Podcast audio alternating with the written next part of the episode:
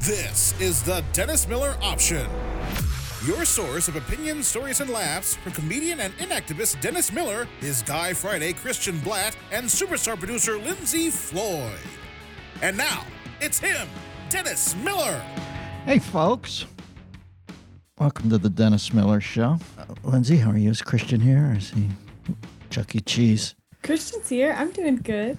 Christian, you can't talk to him about anything adult. And I called him last night to talk about them extending the coronavirus thing out for another three months. And all he wanted to talk about was Do you understand the pebbling on the bottom of the Chuck E. Cheese pan? I said, Christ, Christian, can we ever get you out of the conversation diaper and come uptown? Listen, the Chuck E. Cheese band who plays there, they're out of work. All right. They got nobody to perform for. So I'm going to start a Kickstarter for them that I'll promote in our next show. I remember the night 11 people got killed in Cincinnati at Riverfront waiting to get in to see the Chuck E. Cheese band. And, uh, who are you? who, who are you? I am a Jedi skee ball master.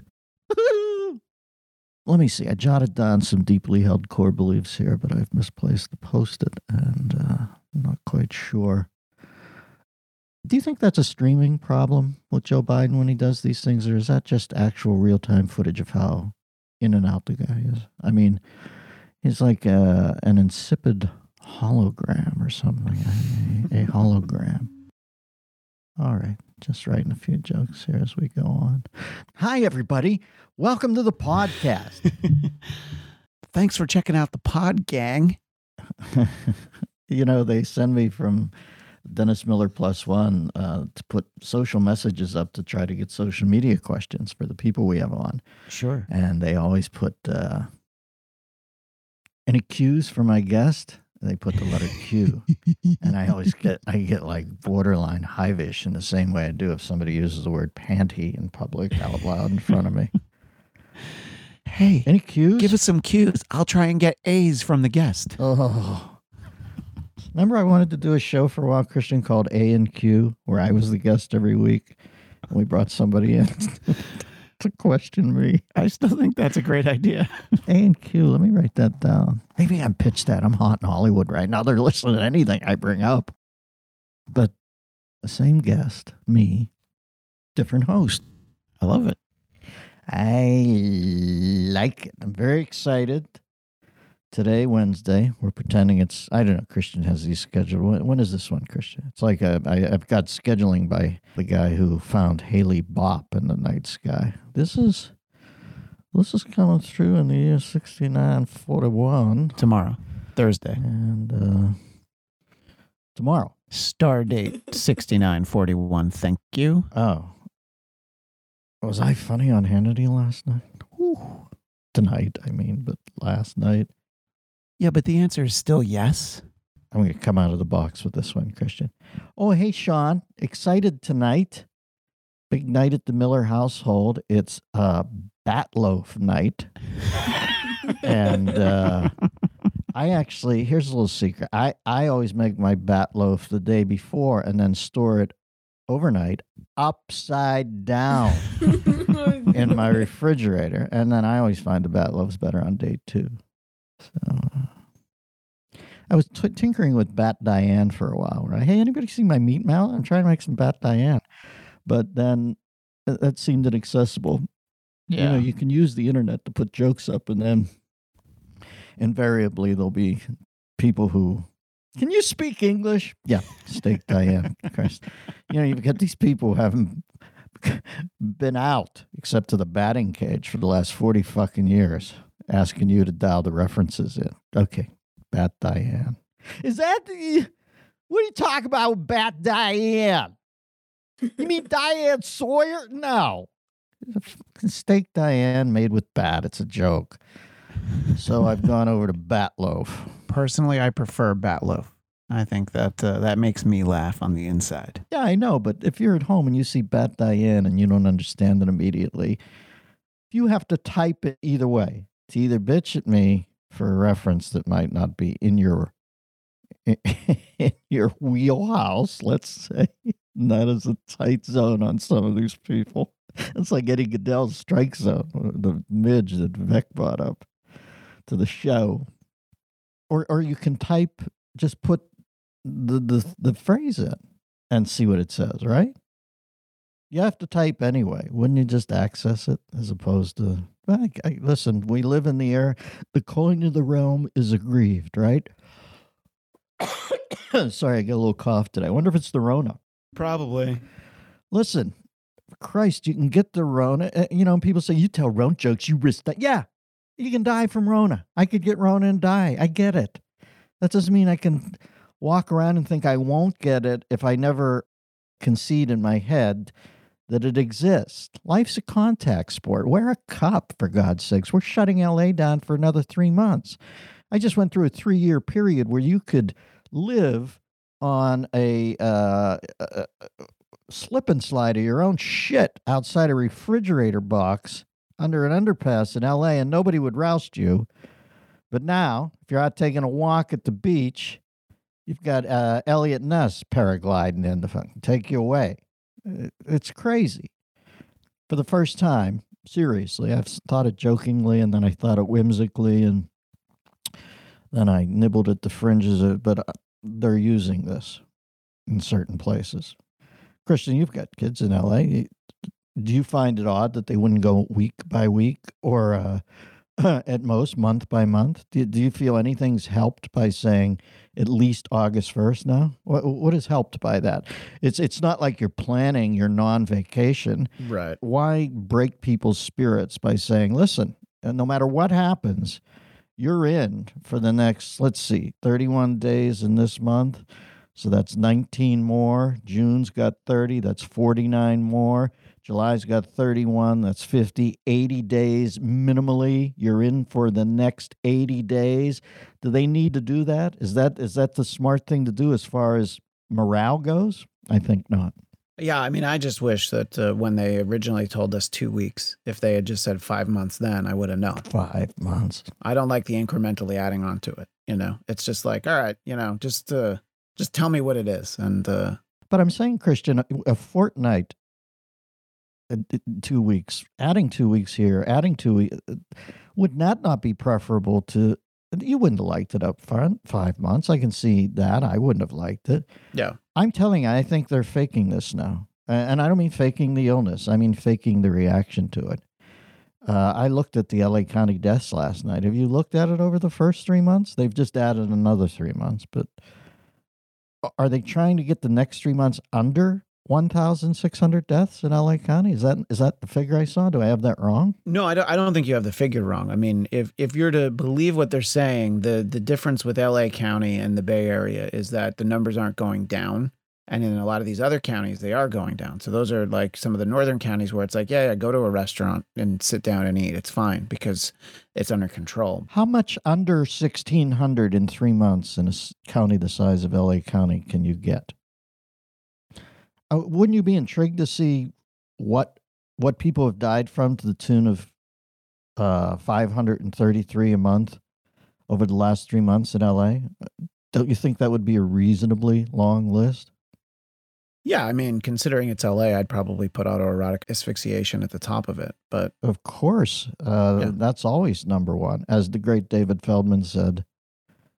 Or no, who was it? Oh, I, I've got to get the joke right. I think it was Feldo. If not, somewhere in my head, Bob Nickman, who invented uh, Freaks and Geeks. I apologize to whoever I get wrong on this, but I have to attribute it. So let me put both those guys out there because I don't have it quite. This is my Alzheimer's. I don't remember who wrote jokes of the century, but he said I bought my dog a choker collar. Uh, he doesn't even bark. I just wanted to heighten his orgasm. Is that a great joke? oh, what a great joke! And that's pre Hutchence. Oh, yeah. That's uh, you know, that wasn't as big. And then that guy was such a jagoff, didn't he croak from it? Um, Carradine. Oh, kung fu. nastiest guest we ever had. David Carradine. Yeah. Oh, that is the worst human I ever crossed paths with. I'm sure he thinks the same of me, but well, maybe not Well, He doesn't think much now. No, no, not in right now. Uh, well, he, he's all hung up on something else. Listen, everybody's been on the road and, you know, clicked on Spanktervision somewhere along the way. But did you ever get to a Sylvia Kristel Emmanuelle film?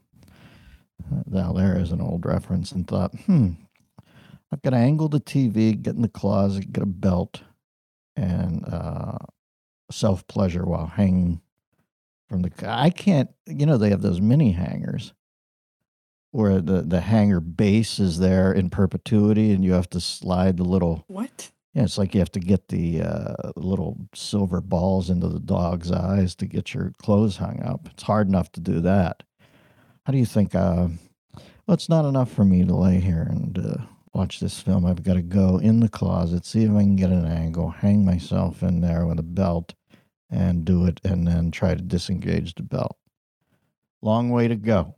Long way to go. but it's so worth it. So I'm told. Oh, well, that's why I love Larry King, suspender guy. I know he wasn't in there. He might have been doing some um, pretending he was jerking off when he was parachuting in to Arnhem Bridge, but certainly you didn't have to do the belt around your neck to. you want to heighten your orgasm. Yeah, orgasms are a drag. You got to find a way to, you know, kick the the mini Millennium Falcon up to hyperspace. Christ, oh, that orgasm was so bad. There any anybody know how to make these things feel good? What's that clothing around my neck? All right, yeah, I, I get a try. I get a try. Phew.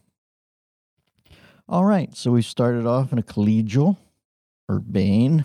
Yeah. Bring the kids around. So I had the uh, I'm having bat loaf tonight, as I said, and uh, I've got a nice bottle of uh, 2016 Bitches Be Crazy wine. Yes, my favorite. Yeah, I got it from the TCM Wine Club because I was going to watch Fatal Attraction one night, and they recommended this Bitches Be Crazy.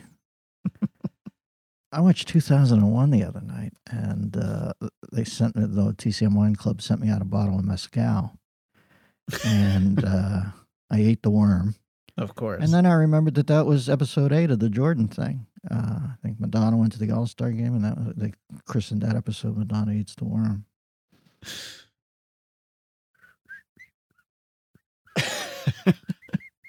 It's a hard knock life. Boom, boom, boom, boom, boom, boom, boom, boom, boom. One of my favorite stories. Annie, Carol gets her jaw done. Carol Burnett in the movie. They announce reshoots, and she has to go back. John Huston's directing it, trying to make a check. I'm sure to buy some in Indian art or something. He was all big into collecting, and uh, she says, "John, it's a tight close up of her coming out of a closet." And she said, "I'm sorry to tell you, but I don't know. For continuity purposes, I've had my jaw completely redone in the interim five months, and uh, it now is not recessed but sticks out." And John Huston looks at her. He's like harried. He's got a bunch on his plate, and he said, uh, "I don't know, Carol. Come out and act determined." it's the great. It's the greatest director note ever. Act determined. Oh, when she told me, and I'm, I'm not speaking out of school here, but Carol, she tells that story, I almost, I just about died. These are people who have died, died. Remember the Jimmy Carroll song? Of course I do. Huh? Eddie got corona on the A train. These are people who have died, died. They were all my friends, and they died. The great Jim Carroll. Did that turn up in Basketball Diaries with Leo, embryonic Leo DiCaprio? Yeah, I don't think uh, he voiced that song. I think they used the actual Jim Carroll version. Yeah. No, come on. But I remember he did sing it in What's Eating Gilbert Grape.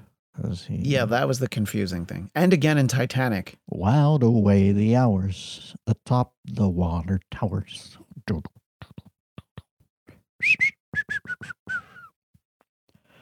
Um, so today we're going to interview Anthony Cumia, who I just met for the first time.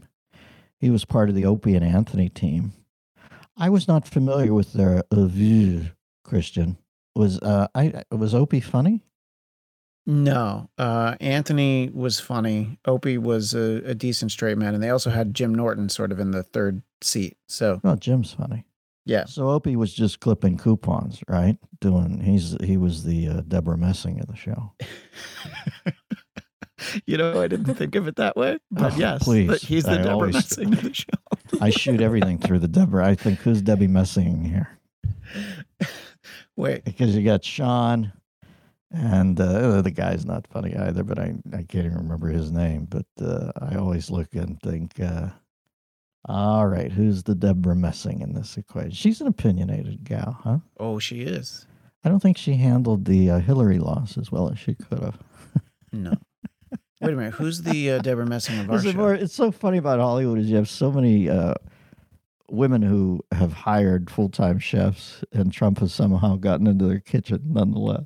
It's uh, pretty amazing. Uh, pretty amazing what he's done, but he's just broken some people.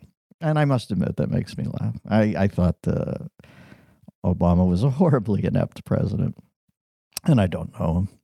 I was in a party one night. He was there, and I stayed on the other side of the room because I didn't want to have an awkward thing. Because everybody there act like uh, Jesus had rode into. Where did Jesus ride into the day where they were whipping him with a palm frond?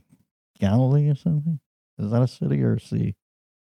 yeah. Oh, what am I asking you? You're a Jewish boy from upstate New York. My notes say Key West. Do you think it's funnier that you're a Jewish kid named Christian, or, or if you were a Christian guy and your name was Jew? Well, when I uh, when I was an intern at SNL, uh, Norm Macdonald exclusively called me Jew. He- when, as soon as he found out my name was Christian, he thought it was funny. So he's just like, "Hey, Jew." Oh, I got to call Norm today and see what's up. I haven't talked to him in a while. So I'll start the sequence today where I call him and he calls me in the year 2158. What is today? Oh, that would have happened already. 20. Wait a second. 2000, 2158. I'm a little lost now, Christian. I've got myself into figure out pi to the eighth power thing. Is the year 2158 still to happen? Yes, because this is just 2020. It would be 138 years from now, right? Correct. Yes. Okay. All right. So the joke works. For some reason, I thought, no, no, we've gone past 2158 already. We're in 2020. And that that'll tell you how rotted my brain has gotten during this quarantine thing. Don't you feel sluggish, Christian, in the head? I'm trying to get 10,000 steps a, day, but uh, I, you know, sometimes I walk so slowly, I feel like I'm I'm standing sedentary and the world's moving backwards under my feet. Um, do you think Michael Jackson invented the moonwalk, backing away from Joe's wrath? These are the questions I'm thinking in quarantine. Um, Anthony Cumia coming on soon. We're just filling time. Got any voicemails? Any things you want to ask me? Christian, I know I asked you a lot of questions. You but. Uh, today I'm playing the Greek god Rhetorsis, and all my questions are rhetorical.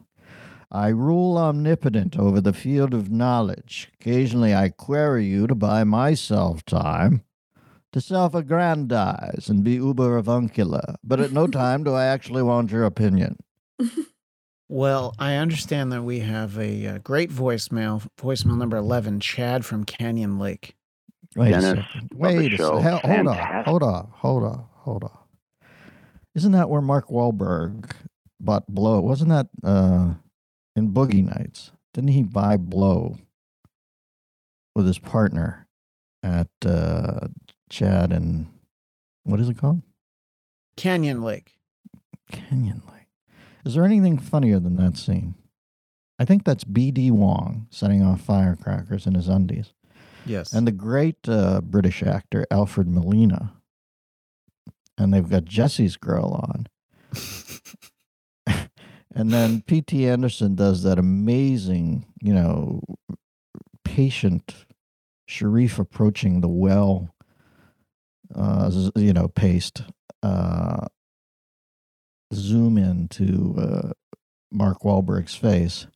And I don't know what note he gives him at that point. And indeed, Mark Wahlberg's gone on to do great work. But if he was nuanced enough to get that look of uh, it's all falling apart in front of my unblinking eyes, uh, I I don't know who that was. If that's Wahlberg's instinct, well, then he was an actor from the jump. Uh, if that's P.T. Anderson's thing, well, then I'll forgive him the rainstorm of frogs. Anyway, let's hear. Uh, Chad from Canyon Lake. Dennis, love the show. Fantastic interview. Oh, it was like candy hearing uh hearing stories about our baseball stars growing up and names we recognize. Just awesome, awesome programming. Great interview. It's so fascinating. It's like having a breakfast at Big Bob or something. Serious question for you. Was there a time after the SNL days when you were at the height of the height when you had to kind of just step down, not to insult the career arc, but you know, was there anything in your life that made kind of hard to be in the weekly limelight? Anyways, just an attempt at a serious question for you. Hope you have a terrific Tuesday. It's a 90 Tuesday, double shots from your wall man, take you into the noon hour. All right. I didn't hear the latter half of it because I was I was waxing philosophic on uh, somebody um, giving a big thumbs up to your work by saying it reminded them of a fast food at Bob Boy or something. Bob's Big Boy. Hey, that's I remember delicious. thinking, wow, boy, the kudos are up in the jet stream today. that Dennis, that was so pure. It reminded me of that buck ninety nine burger I get with the old people at four o'clock. Well, thank you. that interview is just like a Big Mac. Oh, Hey, maybe in a few years you'll be steak and shake quality, big man. halfway through that, I remember thinking, "This is as good as not dying." Thank you, brother. I'm I I'm either blushing or incensed. I can't read the redness, the cardinal nature of my skin, but uh, thank you, I think.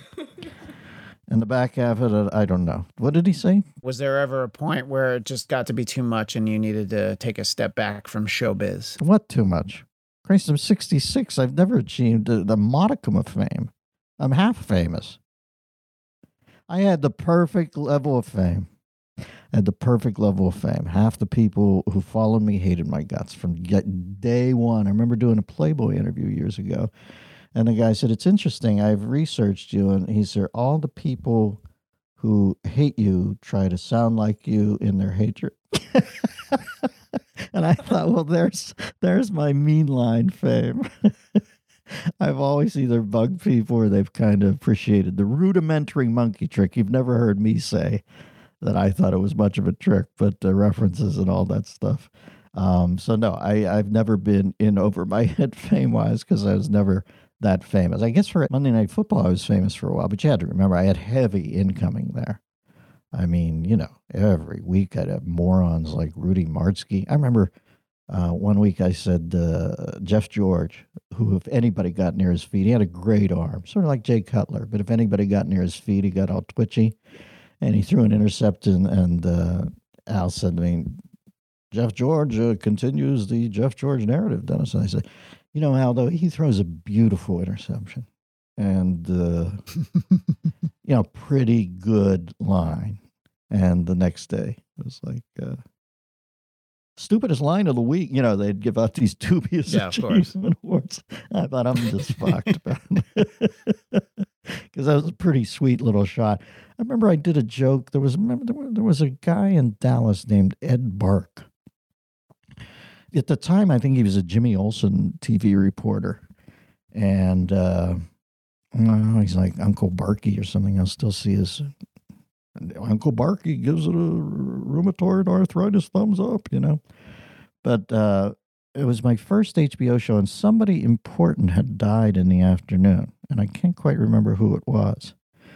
Uh, but somebody big, and we were live, and um, I always would have a one-line cold open before they played the credits of me shooting pool or something. And I remember thinking, oh my God, we've got to prove that we're live here. So we have to say something. But the show is all figured out. And uh, so I just put the, I thought it was a pretty deft little lay in right at the last minute because it didn't happen that far out from airtime.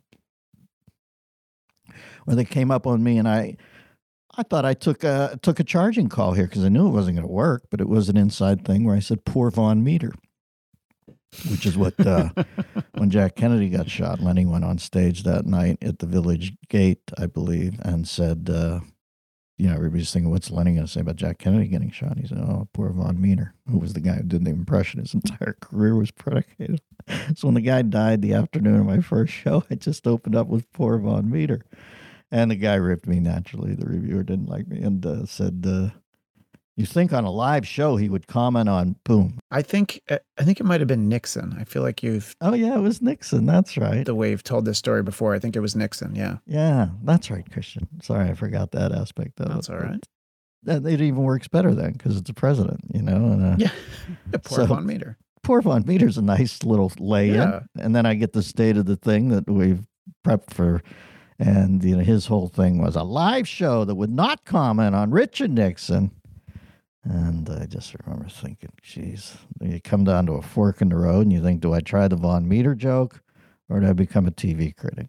And uh, so for years after that, he would show up at TV conferences. You know, naturally, he had to ask you questions. He's, I'm Ed Bark. And no matter how big the crowd, I would always say, "Hey, let me tell you the story." and Oh, he came up to me. He said, "You never going to forget that, are you, thin-skinned motherfucker?" I said, uh, "No, never." I, I said, Never. "You shouldn't come to these things because if I ever know you're in the room, I'm going to tell everybody, and you're going to look like you missed a hip joke." I said, "I don't, I, I don't want to fight with you. You want to have lunch? Let's go have lunch." But I Yeah. should tell you, every time you're in a room where I'm at with TV critics, I'm going to point out that you missed a nice uh, fade pitch inside. And motherfucker. I don't. I wonder if Uncle Barky's out there. Why don't you try to get Uncle Barky on the show? Tell him he can come on, and uh, all we'll do is we'll get that out of the way and then talk TV stuff. What's he been watching? What's he like? What's he been streaming? What's he been binging? I'll, I'll look for him. I wanted to let you know that our guest Anthony Cumia is now with us. Anthony Cumia, is it, is it bad form to binge watch a show about addiction, my friend? Wow, that's uh, kind of a, a what is what, what is that called? A um, conundrum? An opening for a, An o- a, sc- scruples question. That's what that is, my friend. it's all we have to do now.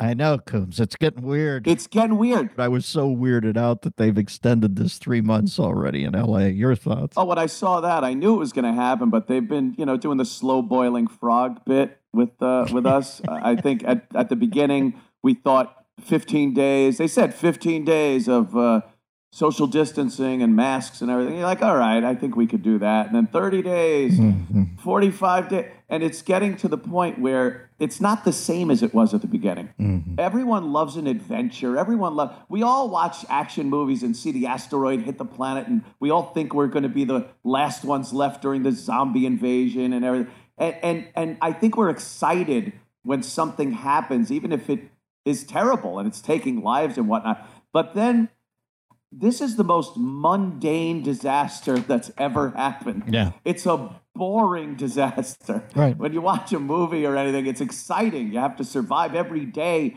There's something coming out at you. But this one's just sit home, watch more television, eat more, drink more. and it's just, it's not as thrilling as everyone thought it would be. I know. I'm starting to feel like Estelle Parsons and Bonnie and Clyde, where Buck marries me in my first bank robbery. I'm like, oh, I'm a librarian, and I'm finally with the cool kids, and there's some train wreck music behind me. But uh, now it's literally we're laying in a bad bed and breakfast out in the Ozarks. I think, can we go into town and get a fucking burger? No, we'll get shot. At least give me the excitement of shooting me in the eye. Oh, that scene, that's as grim as it gets, man. When Oh when he gets shot and they're in the back seat. Oh, what a what a what a movie. I got, I got to tell you, when that movie first came out, my dad and mom took me and my brother to see it in the drive-in, and I had to be seven years old, I guess, maybe. Yeah, young to see that. We loaded up on Arby's uh, and went to the drive-in movie, and I'm a kid, and and the movie itself, I mean, Bonnie and Clyde were awesome. They they were fun and funny. And, they became like my friends during the movie.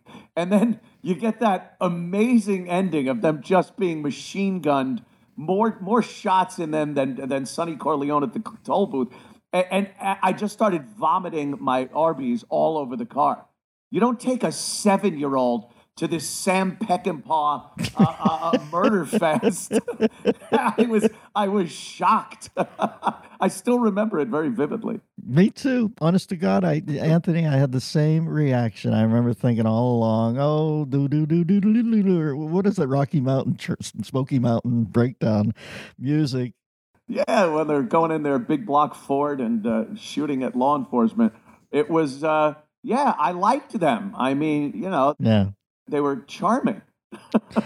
It's funny. Um, I just have to tell you because I can tell you're a movie buff, and I just finished a great book by a cat named Sam Wasson. You should read about the making of Chinatown. It's shot through the prism Oh wow. of Bob Evans and uh, Roman Polanski and Jack Nicholson and Bob Towne, the author. It's a, it's like an alternating chapter book. Wow. It's really great, but there's a scene in there where Bob Towne and Nicholson live together as youths when they're still doing Little Shop of Horrors and stuff. You know, Nicholson's starting to break a little in Roger Corman films, but it's not quite happening yet.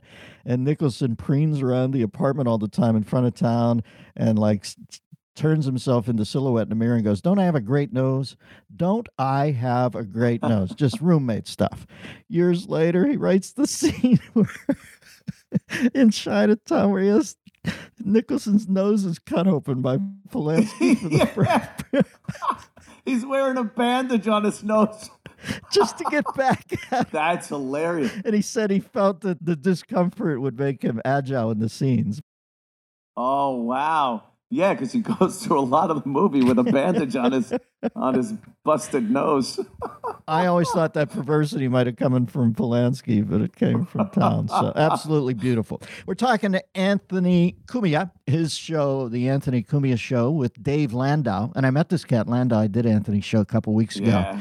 And he's strong in the sidecar, man. He's Bat-Mite to Anthony's Flamebird and Nighthawk. Uh, Monday through Thursday at 4 p.m. Eastern, 1 p.m. at compoundmedia.com. Thousandth episode recently. Tell me about Compound Amazing. Media and tell me about the thousand. Is that breakdown between you and uh, Eb Hmm. from Green Acres, or what was the kid's name that you were working with? Poor guy. Just he just died recently. Eb from Green Acres. Oh, like of old age. I remember when I was a kid, yeah, watching that and seeing him, and he was. Uh, it, isn't it great? I, I thought Mr. Douglas was like the reasonable guy when I was a kid watching Green Acres, and you watch it now and realize, oh no, the whole town is fucking nuts. I know.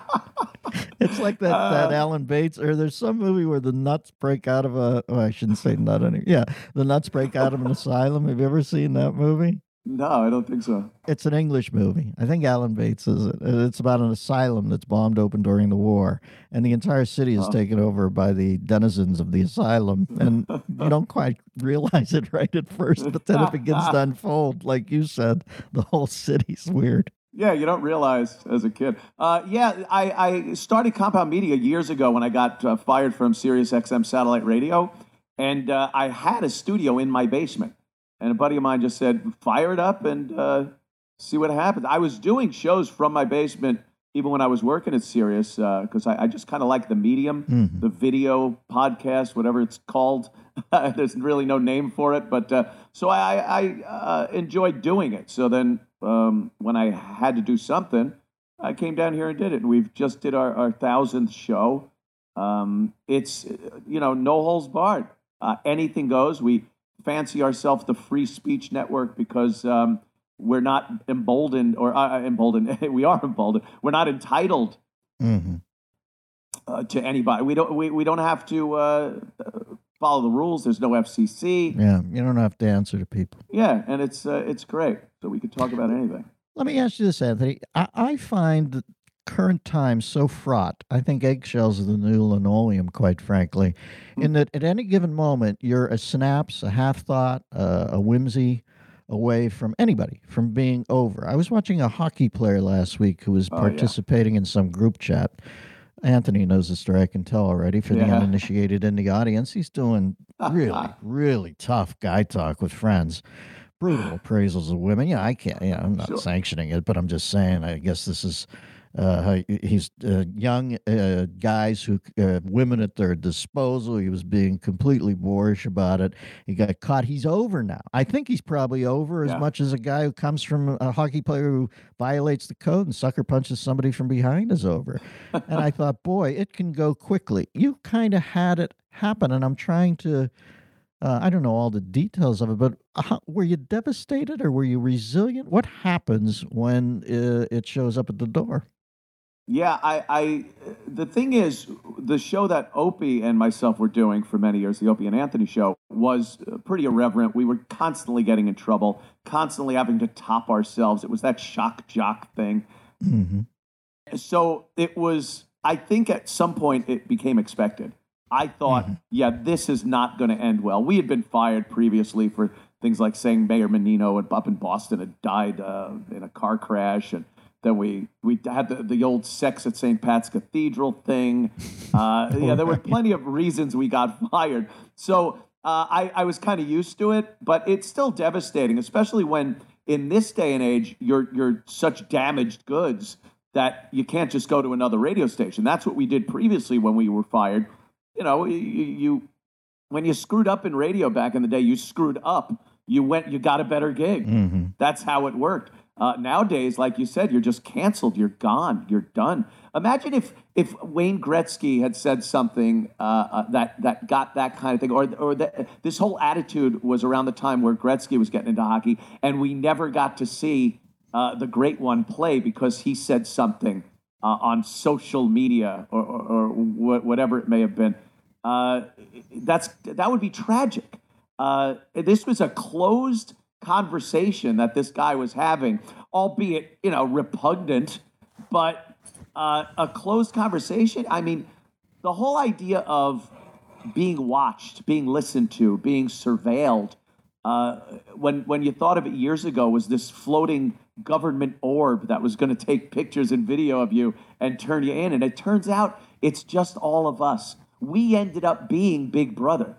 Uh, the, the masses, the people. You pull out a phone and record people. Uh, it's not the government, or it is actually, because the government is supposed to be the people. So uh, it- it's amazing how that all worked out, where, where science fiction had it being Yeah, some type the, of where the government McCarthy entity. hearings? Yeah, Where, where the yeah. House Un-American Activities thing? Uh, we have turned into it. Everyone's turning everyone in. And Yeah. mostly and mostly to be honest liberals uh, i'll be honest with Yeah. you I, they Absolutely. really keep a watch and uh, yeah they're out now of course wayne gretzky was so good that quite frankly he could have had a tattoo of jimmy page in the portland hotel room with a pike on his right arm and he was still continued to play but but the fact is that there are uh, Bryan Adams. That's an interesting case. I'll be Oh, intrigued yeah. to see what happened uh, because what he said, he was pissed. He was supposed to be in Royal Albert Hall. Once again, Anthony stays up in the news, but for the listeners, he said something about I would have been in Albert Hall tonight in a residency if some uh, bat eating. Uh, money hoarding, and you know he's got a backstory on this too because he's vegan. Uh, wet Mhm. marketing Jagoff hadn't Yep. screwed up my day, and um, The quote is uh, uh, thanks to some fucking bat eating, wet market animal selling, virus making greedy bastards, the whole world is now on hold. So that was what he tweeted before he deleted it. Yeah. Well, Christian, it's got so retributive out there that I can't even tell you by you putting quote signs around it, you're vouchsafed. That's how things are now. That you is. can repeat quotes and get whacked at. So, uh, No, that's how I really feel. So it's okay. Oh my God. but uh, I'll be intrigued to see what happens there. What's your guess on Bryan Adams? Uh, cut out like a knife here or come back? I think he'll skate because uh, he is in with you know the cool kids. He's uh, he's quite a liberal guy. I mean, he was participating in Oh, he in some. Uh, he wasn't playing certain venues in uh, states that were against gay marriage and things like that. Which you know, oh. obviously, I, I didn't know that. I could give a crap who who gets married or not. How'd he get this pissed? He must have had a part of the door. That's what that tells me right there. When you Yeah. when when you tell me that, I'm thinking, oh, he didn't have a flat rate. He had part of the door. Yeah, yeah. this is strictly business, and Brian's taking it very personal. because that's exactly what it is. It's the money. He got mad, you know, and and and and spouted off. But even from reading his tweet, I saw he probably censored himself. Like, let's not actually bring in or say China or Chinese or any people. He just said, you know, bad eating, wet market. That he probably actually sat there and said, "Yeah, I think I, I think I could do this without getting in trouble." Right. And uh, you know, I've put out so many tweets that that or, or not put out tweets because I, I read it, I pre-read it, and and read it again. And if I have any doubts, I just don't put it out there, or I edit it in a certain way where I, I know it'll, it'll slide through without uh, getting me uh, thrown off. Um, it, it's really strange. I've heard a lot of comics, even years ago, saying that they would pre-censor themselves, and and if that doesn't take away from a comedian, I don't know what does. You're supposed to fly off the cuff uh, a lot of time, and and testing out material. I know so many comics would go into a club and just bomb because they're trying stuff out, and then people would video it and and put it out up online and uh, either get them in trouble or say they sucked. And you know what it's like. You're working stuff out. This isn't meant for uh, massive public consumption. It's for a small club.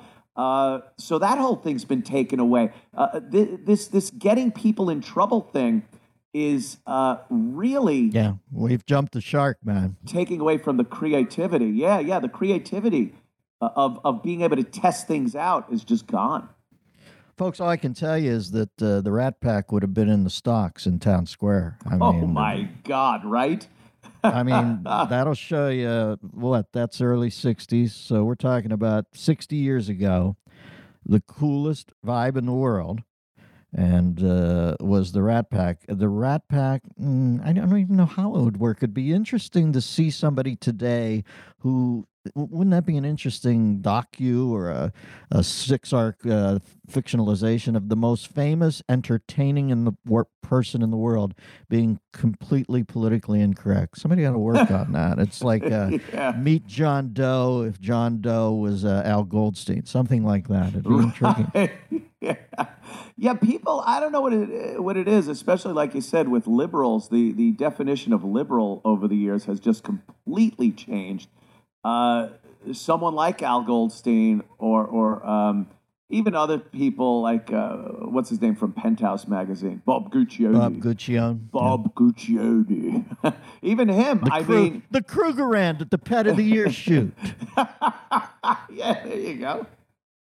The uh, yeah, even him. I mean, they were pretty out there. People, you know, had a hard time with sex, and uh, it, it seemed misogynistic, and but they were given the opportunity to say things, and it was the conservatives that were trying to shut them down. And now the liberals don't even want you talking. They don't want you on their campuses saying anything. Instead of saying, hey, let's listen to him and then debate him and show people what an, an idiot he is or, or how wrong he is or what have you, it's just let's not hear from them. And that's the thing that really uh, is, is completely against what liberalism was supposed to be. Well, it's not anymore, man. It is No. exactly that. And they make Torquemada look like he just signed up for Del Close's improv class. They are so in fucking lockstep. They make the Christmas show of the uh what are the gals at the at the Radio Oh, City Radio Music Hall. They make the Rockettes look like a pop and lock act, for God's sakes. We're talking to Anthony Cumia. And the Cumia Show with Dave Landau airs Monday through Thursday at 4 p.m. Eastern, 1 p.m. at compoundmedia.com. I see you have uh, the, the roster. Uh, Compound Media is uh, like sort of, it takes a village of 12 shows. Yeah, Uh, In yeah. Hot Water, hosted by Aaron Berg, who I had on recently. I guess Christian. Uh, I had such a good time on your show. I said Christian, any of those guys, and Don Jamieson was on. Oh, Don's cool. great. Yeah, yeah. What's your What's your interview like, or what are you looking for? Do you make that call, or is it just you hear somebody and you hire them? Yeah, it's uh, a, a lot of comics, uh, obviously, uh, but you know, a lot of people want to come on board, and uh, you know, just because you have a, a Xbox headset and um, a computer doesn't mean you're a podcaster. You know, it's it's amazing. It's almost like comedians in the '80s. They were they were everywhere. There was nowhere you, you could look and not see a comic in the '80s, and then things just kind of happened, and the cream rose to the top. Uh, there's a lot of headshots and a lot of comedy clubs of people. I have no idea who the hell they are.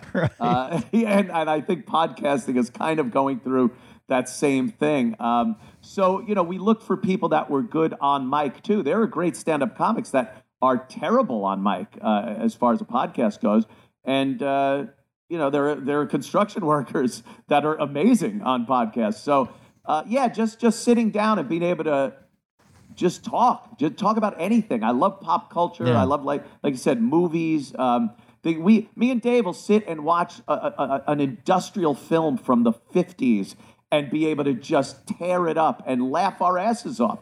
Uh, that's the kind of thing I like. Just being able to sit down and uh, and bullshit about anything. We're talking to uh, Anthony Cumia, and once again, it's compoundmedia.com to find the roster. Anthony and Dave Landau show on Monday through Thursday at 4 p.m. Eastern. Well, listen, in a world where the Fertile Crescent between the Tigris and Euphrates is becoming picayune, I need catharsis and unbridled fury once in a while. And I don't know about you, Anthony. Have you seen the Tyson videos lately of Iron Mike? This is amazing. Like I, I, I've seen Iron Mike talking and doing other things over the course of the years, but to see him training and swinging like that, man, it's just it's frightening for the guy holding the pads. It, it, it, really is. I.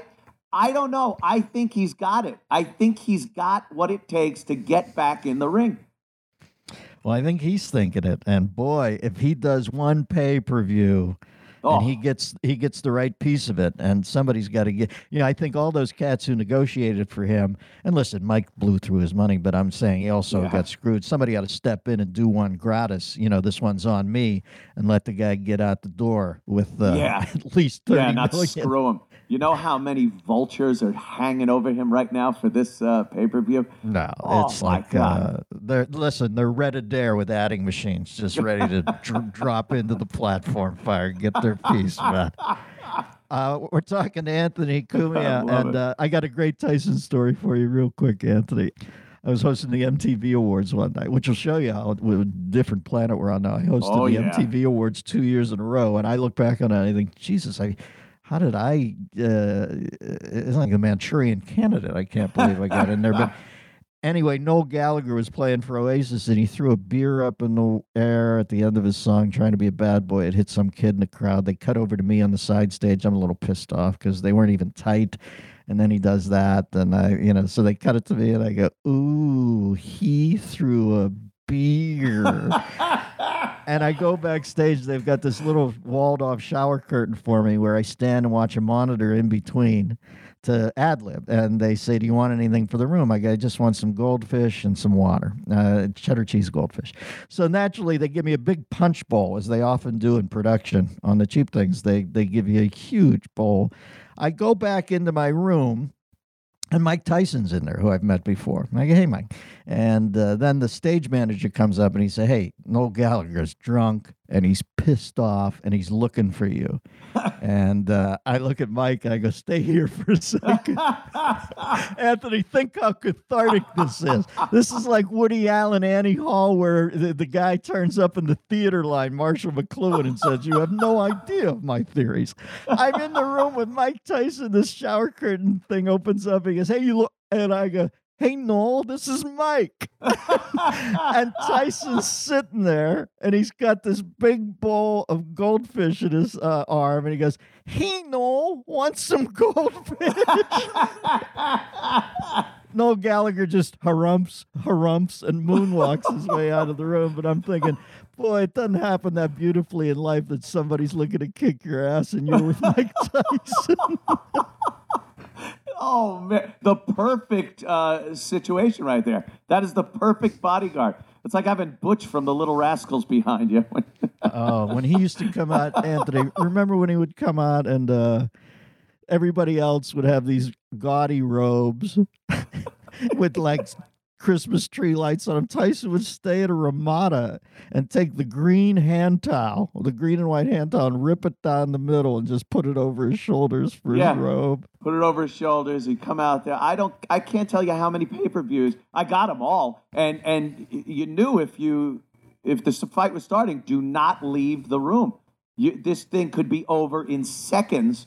And uh, and we loved it, and we'd get the next one too. Didn't matter. Yeah, because people watch fights because they're violent. It's about time uh, the world get off its hi hat about us all being in this together, Oh, and the world never goes awry. Listen, the world it is a goat fuck from the time your feet hit the floor in the morning. You could be, you could have just got the guy at uh, Best Buy to give you a washer dryer unit half off because it had a ding in it, and a Russian weather satellite falls out of orbit and cleaves you right at the right in the middle of the transaction, and they don't even give it to your kin down the road.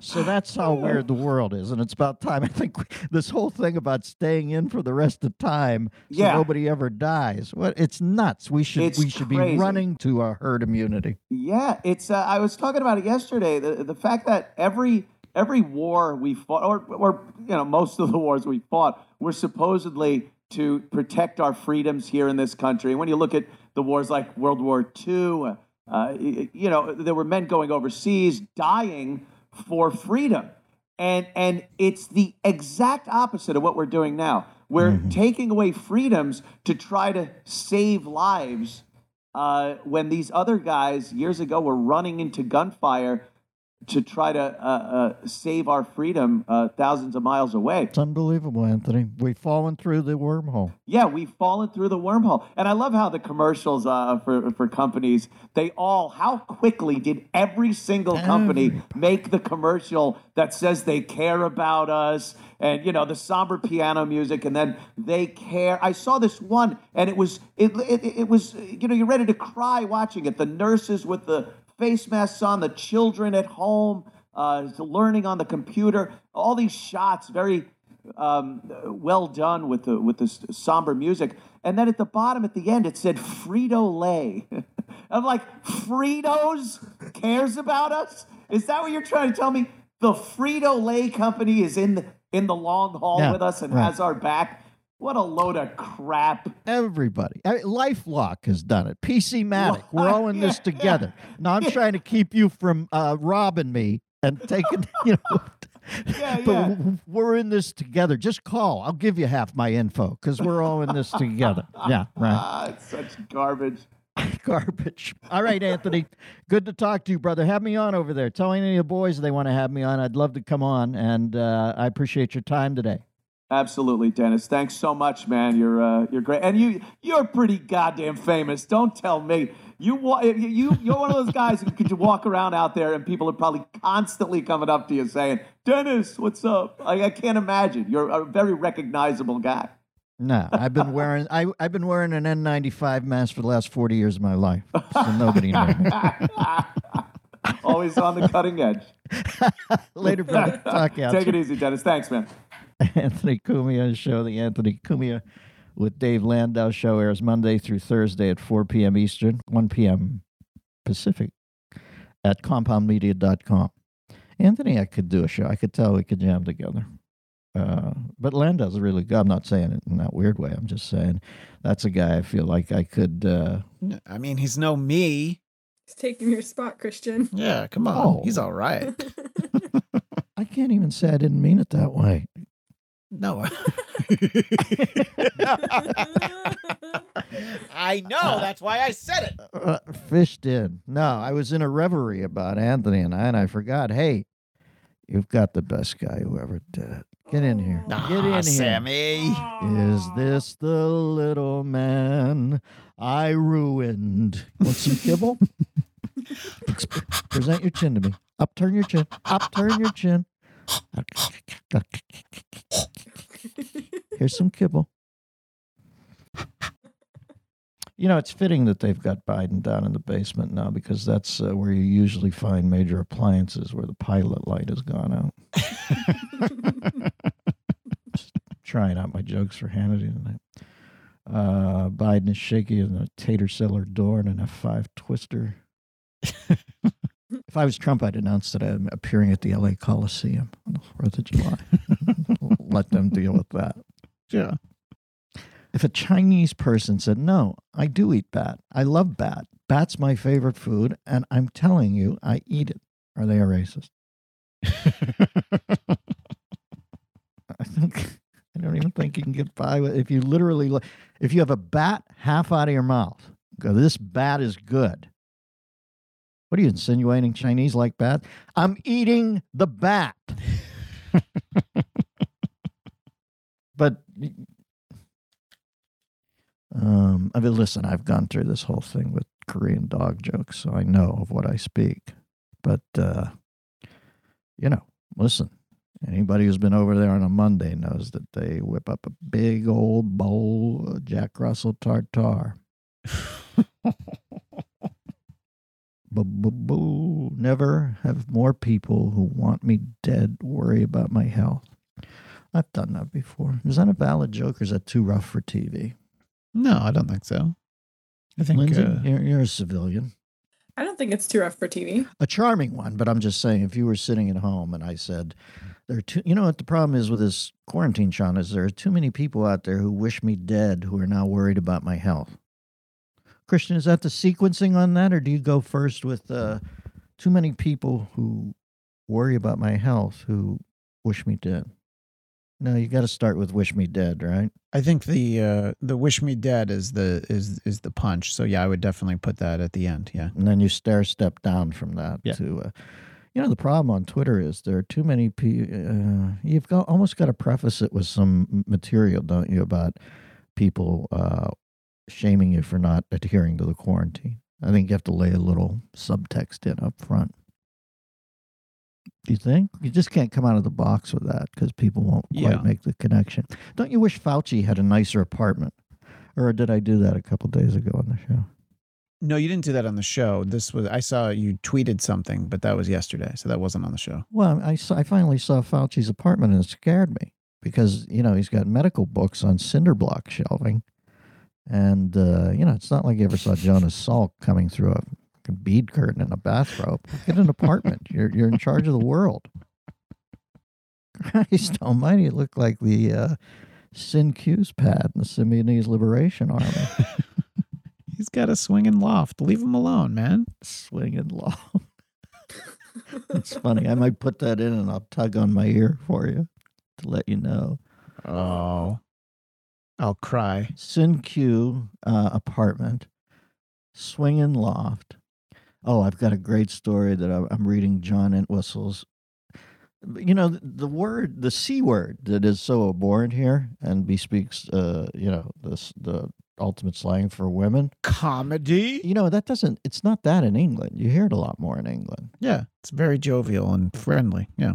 It's like Pittsburgh Jagoff, you know, the, over there. So I'm uh, I'm reading a book about John Entwistle, and uh, it's it's pretty great. I'm almost finished it. I'm naturally in the grim part at the end, but it's called The Ox, and uh, he was a really adept bass player. Some say the most adept because he wanted to play lead, but we had Townshend.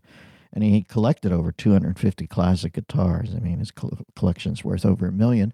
But uh, early on, he just uh, and he was broke then. He had to take one of his guitars and take two strings off it and tune it as a, a you know a bass. That's how broke they were at the beginning. So anyway, a guitarist, but famous as one of the best bass players, and uh, maybe the best. Some thought in rock and roll. So McCartney, another person who, well, Paul McCartney's the biggest genius in the history of rock and roll, right? I guess maybe Paul might say Little Richard, who just passed, but let's face facts. Who thinks, plays like that, sings like that, looks like that, has the songwriting ability? I mean, it's just unbelievable that somebody's blessed with that many gifts.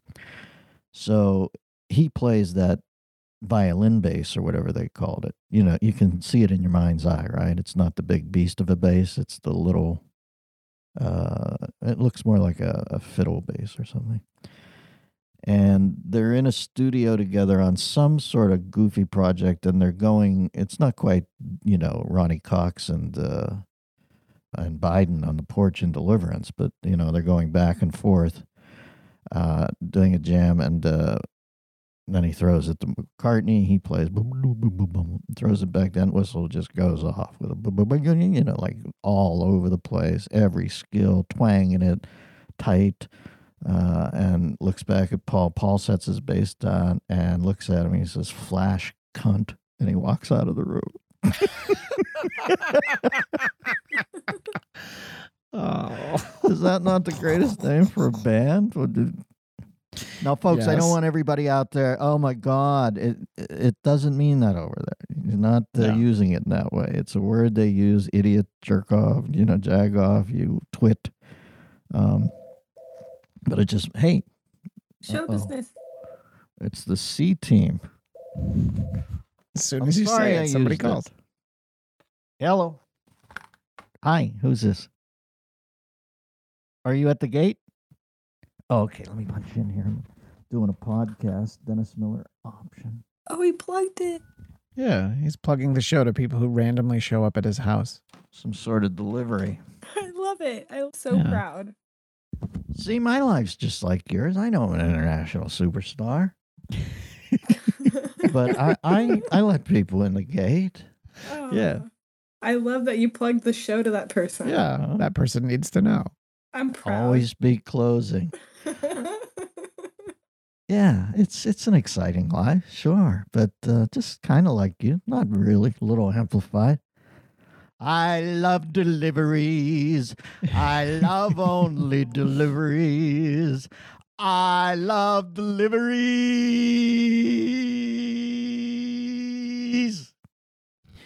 All right, I got to go prepare for Hannity, which is around seven hours now. I like to get in the.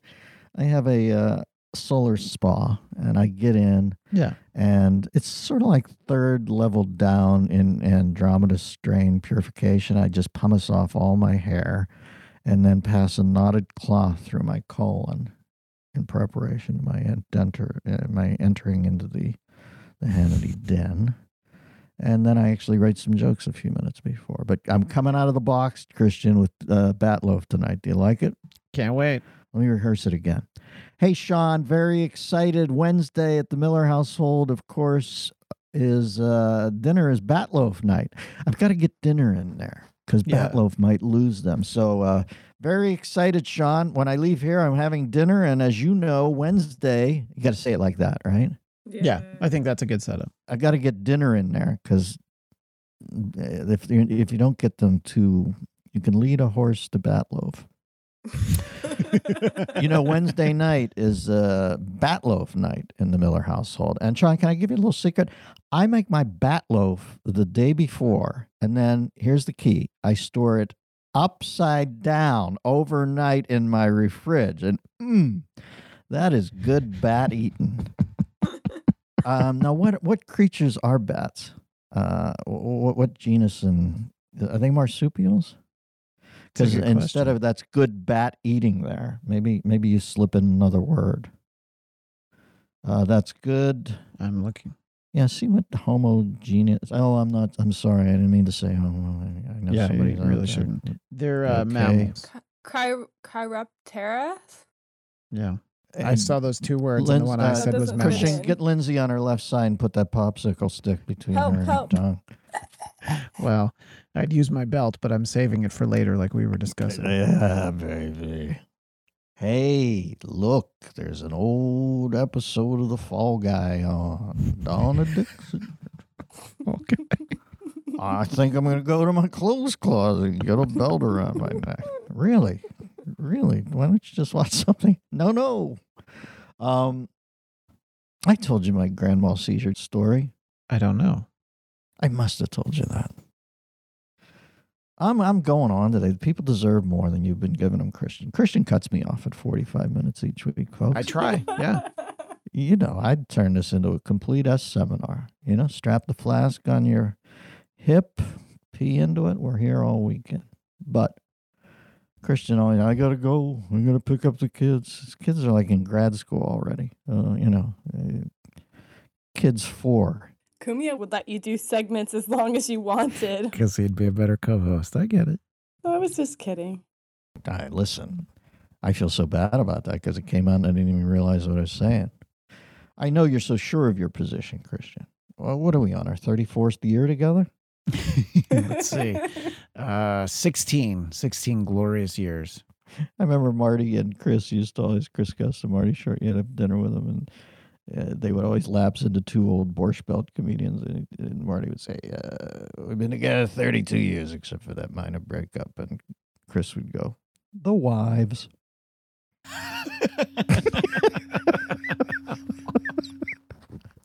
the wives. Anyway, um, I was working at a TV station. I'll I'll do it quick because I know Christian's heard this, but Lindsay maybe hasn't. And uh, I'm warming up the audience for an afternoon talk show, and sometimes the crowds are really small. It was like people from an old folks' home or you know something, uh, soup kitchen, and uh, I'd go out and warm the crowd up. And one day it was snowing, and only eight people showed up. It was like a freezing rain. I don't even know how the eight old ladies got there. But I'm in the middle of my wa- model. Hey, folks, John, John and Patrice will be out in the same ring. You give them a big hello, you know, all that stuff. And a woman comes up to me and she says, I'm a diabetic or I'm epileptic. I'm about to have a grand mal seizure. I need you to get me outside and put me on my left side, I think it was. And I said, Wow. You know, I had the nervous laughter at first, but then she was old. I thought she thought this isn't Ashton Kutcher punk. She's having problems here. So I get her outside and I put her on her left side and she's make sure I don't swallow like and then she turns into, you know, Mo cheese. Or uh, all of a sudden she's scooting around on her shoulder blade. My friend Michael Herzmark, who runs camera in the news department, comes up to the coffee machine that's located right there. He knows I warm the crowd up.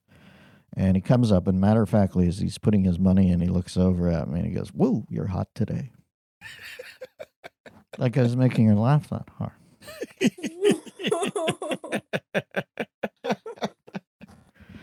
That's my my petite, my little bit of a grand mal story, a petite grand mal story. um, all right, I got Hannity uh, tomorrow last night. Give it a Last watch night. if you Yeah. get back in time. Anything else before we split up, Christian? Uh, we've always been playing so many nice emails. Is there anything derogatory or excoriative? Uh, Lindsay, is there anybody who uh, who hates the show? Yeah, you should play Corby's because it's mean to start because he thinks we did something wrong and then he realizes he's actually the one who messed up. His name's Corby. What? Yeah, you know Corby. All right. He's a regular. Oh, and I think every time I'm bowled over that is is it like Corbin, like Corbin Bernsen. I would assume that's what it's short for. Yeah. It seems like such a cool name, and you must have been named by parents who had a pretty cool aesthetic, or at least wanted you to be debonair in your name. You know, for your parents to say you're Corbin. For you to immediately, upon Yeah. puberty, get the name Corby, they must have been devastated. Hey, Corby's Well- here, everybody. Hey, Corby, your fly's down. Well, the least we can do is play Corby voicemail number 10. Mm-hmm. I love you guys. I am concerned though because I think maybe this whole social distancing thing is making you lazy. I go to listen to the new show and I find out you only did one show this week. I love you guys. You're awesome. You're amazing. You're the best. Dennis is brilliant. but I need two episodes a week. Bottom line. Thanks, guys. Love you. Boy, do I feel silly. I'm sorry for that last message. You guys are doing an excellent job. I don't know what day of the week it is. I just realized that Aaron Berg was on Tuesday, Jon Lovitz was on Thursday. I'm sorry about that. You guys are doing wonderful. I love you. Have a good week. no problem, Corby. we'll forgive you. Yeah. He's mad at us because he can't read a calendar. Thanks for listening. Little as Corby knows, like eight. We have eight subscribers, and and his dual personality track makes him two of them. You're 125 of the listenership. You've got leverage here, Corby. No, uh, thank you very much. Um, it's so funny when I, uh, when Lindsay, you sent me another thing the other day that showed the dissolving listenership, and you put such a nice spin on it. That's not true though. What, what could we do to get more people to listen to this? Oh, Because the people who listen to it, I think, really dig it. Yeah, I agree. No, I think what's more important is that we just keep doing what we're doing because I think it's working. What are you, the coxswain on a junior college scholar? Jesus God. Yeah. Uh, give me some respect there. Hey, here's a little tip on the way out the door. I was playing Scrabble with my family the other day, and I got first thing. And I start. I didn't have much, oddly enough, right off the bat. You know, usually you get first thing, and you get to start on the pink centerpiece. That's a double word score, I think. Sure. Yeah. And I had to put Jut, Mhm. J U T down, and I had to start with J. And just a little fun fact is if you start with J, you you're not going to break out the whole other side of the board, like up in that quadrant. Because you then have to somebody has to find a word that ends in J somewhere. Oh. It was so fun to watch in a way. It was unique. I felt like Boris Spassky in Reykjavik, but the entire game was sort of played down in the lower right hand corner from around three o'clock to six o'clock in there. Yeah. And then somebody busted it up at their own peril. Trust me, they paid for it up top. And then we were using from 12 to 6. But it was tough to start anything on that side of the board over there. I think we got a couple words at the end. So uh, you should think about whatever you put on that dot in the beginning. Uh, if it's eight points or more, you're kind of uh, shutting down the uh, terra firma that you can play on. There. How boring was that? Wow, fascinating. Oh, let's. So We when Lindsay, says keep doing what we're doing, she means that. Make sure we tell that story every episode. All right, sir, I got it. See you next time on the Dennis Miller option. Thanks for listening to the Dennis Miller Option exclusively on Westwood One. Tune in to new episodes every Tuesday and Thursday on the Westwood One app, westwood1.com, and on Apple Podcasts. And remember to rate, review, and share. Until next time, that's the show, and we are out of here. From the Westwood One Podcast Network.